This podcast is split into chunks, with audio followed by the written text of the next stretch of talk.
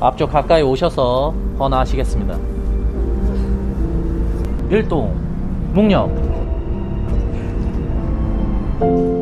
제가 이태원에 있었기도 하고 사람이 진짜 많았고 그냥 거의 물 밀듯 떠내려가는 식으로 사람이 이동을 했어요. 저들을 포함해서 그러고 지하철역에 도달하고 있는데 길목에도 차들이 아예 진입도 못하고 나가지도 못해서 계속 막혀 있었고 제 동생들이었고 얼마나 같이 즐기고 싶었을까 미안하고 짧은 기간 웃다가 행복하게 갔으면 좋았을 텐데 너무 아쉽고 누구보다 편안하게 행복하게 잘 지냈으면 좋겠어. 저희 아들, 딸 나이죠. 너무 미안해요. 사고 당하신 분들이 저랑 같은 나이대고 하니까 집에 들어가니까 엄마가 안아줬는데 친구들도 원래 뭐 모임 같은 것도 좀 자제하는 분위기고 이 친구들 위해서 되게 생각하고 지내는 친구들이 많은 것 같아요. 전 돌봄 노동자거든요. 근데 일하다가 도저히 있을 수가 없어서 왔어요. 그냥 있을 수가 없어서. 저 딸이 지금 이제 스물여섯이고 남아 계신 유가족분들도 너무 힘드실 것 같아서 아픔은 같이 나눠야 되잖아요. 제 또래에 이렇게 먼저 가게 된 분들을 위해서 잠시라도 묵념을 할 수 있는 시간을 갖는 게 제가 살고 싶은 세상에서 제 나이 때 할 수 있는 일이 아닌가 해서 왔습니다. 더 속상한 거는 2차 가해가 계속되고 있는 게 더 속상한 것 같고 함께 슬퍼할 수 있는 사회가 돼야 되지 않나. 그리고 아직 그런 사회가 못된 점에서 앞으로 살아가야 하는 사람으로서 작은 다짐을 하게 됩니다. 명복을 빕니다. 네. 4207님, 오늘 아침은 어느 때보다 마음이 무겁고 서글퍼집니다. 이런 문자 보내셨습니다. 이태원 참사 트라우마로 전 국민이 공포, 원망, 상실감, 슬픔에 빠져 있습니다.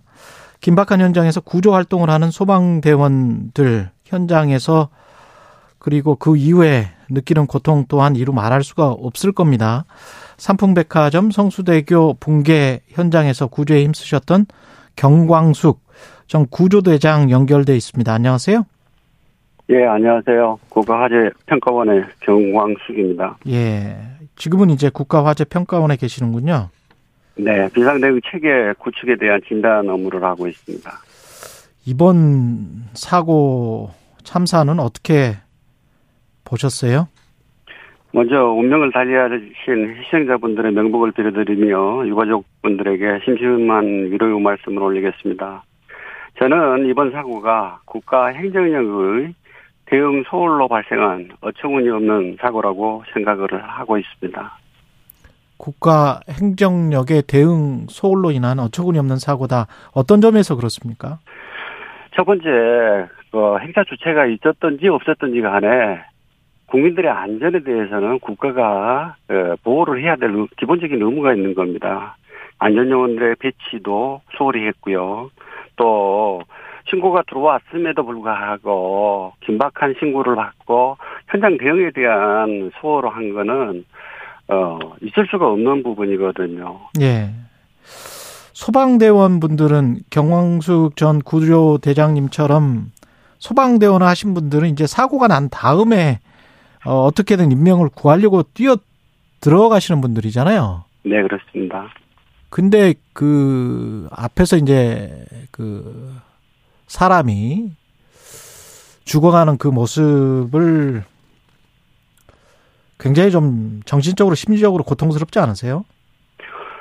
실질적으로 어 소방관도 한 사람의 사람이기 때문에 그렇죠. 그 느끼는 공포감은 똑같습니다. 다만 그 임무를 부여받은 공직자로서 해야 될 역할 때문에 그 표현을 못할 뿐이죠. 그렇죠.